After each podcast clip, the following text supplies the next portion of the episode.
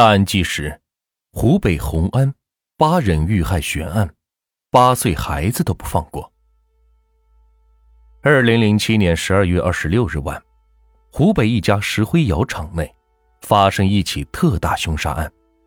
该石灰窑厂老板夫妇及其妹妹一家三口和三名打工者是惨遭杀害。最小的遇害者还不到十岁。这是一九四九年以来。湖北省刑事犯罪致人死亡人数最多的一起命案。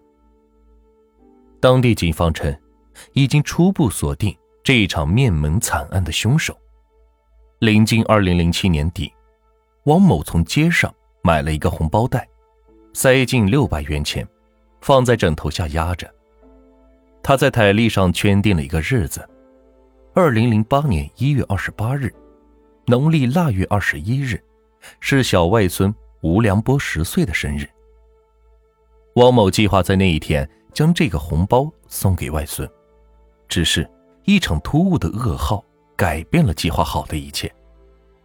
二零零七年十二月二十六日晚，湖北红安县上新集镇黎明石灰厂发生了一起特大凶杀案，包括老板汪世书在内，共有八人被害。小梁波一家三口。也在其中。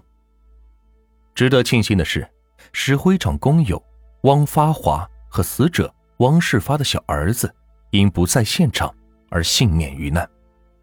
二零零七年十二月二十七日上午九时许，一个亲戚急匆匆地跑到汪叶阳家告知：“你家初莲出事了。”汪某一下子就懵了，不知所措的他被亲友拉到赶到现场。透过警方的封锁圈和密密麻麻的围观者，汪叶阳看到女婿吴小发的摩托车倒在石灰厂旁的路上，旁边还有些许的血迹。一位早些时候赶到围观者告诉汪叶阳，倒在摩托车旁的一名死者被砍断了三根手指，脖子上是有很深的刀伤。遇害者遗体被一具具抬出，检验。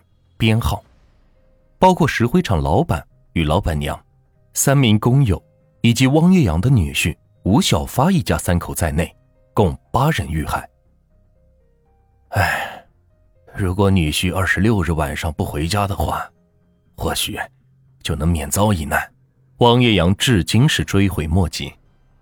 汪叶阳清楚的记得，二十六日晚上六点十分左右，女婿吴小发骑车带着外孙。吴良波到他的家送雨，在岳父家里，吴小发没有太多的话，只是坐在沙发上一个人看电视。小梁波则和另一个小孩在外面玩火。大概七点钟的时候，吴小发拉着儿子准备回家，汪叶阳逗弄着外孙，要小梁波睡在外公家，别回去了。看得出来，吴良波有些不想回家，但又怕父亲不同意。他怯怯地摇了摇父亲吴小发的手，却遭到拒绝。看着孩子们在外面玩的正旺的火，吴小发丢下一句话：“等下烧大了，看你怎么收场。”便不由分说的要将儿子拉回家。见外孙有心留下，汪叶阳又重复了一句：“要不今天就别回去了。”吴小发扯着儿子的衣服说。脏呢，得换换了，便骑着摩托车带着吴良波离开了。那个时候，中央台的新闻联播还没开始呢。汪叶阳说：“当时谁也未曾料到，这一幕竟成了白发人送黑发人的永诀。”遇害者吴良波生于一九九八年六月二十一日，家人考虑到冬天亲属团聚容易。便决定将孩子的十岁宴席提前到二零零八年初举办。惨案发生后，这场筹划中的生日宴再也不能举办，变成了永远的遗憾。二零零七年年初，三十三岁的汪发华到黎明石灰厂打工，他是最早发现命案的人，也是黎明石灰厂唯一幸存下来的工友。在大多数人眼中，汪发华平时在石灰厂早出晚归，这一次能成功逃过一劫，十分巧合。这或许归因于他与众不同的生活习惯。闲暇时，汪发华不大喜欢看电视。事发的那天下午，他提着老板汪世书送给他的鱼，早早的回家了。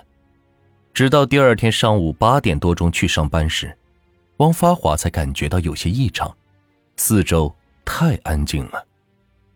走到石灰厂大门口一看，眼前的景象让汪发华吓呆了。五十四岁的老板娘陈小润是仰面躺地，地上是一大滩血，已经凝固。血腥的场景让毫无准备的汪发华有些不知所措。愣了几分钟后，汪发华才想起拔腿跑回家，将此事告诉了叔叔汪世英，并随后报警。汪发华回忆说，事发之初，他只是在门口看到被杀死的老板娘，后来才知道石灰砖房里还有六人被害，吴小发。则被杀死在路边。知情者透露，案发现场死者床上的被子还是整整齐齐的，这说明案发时死者尚未入睡。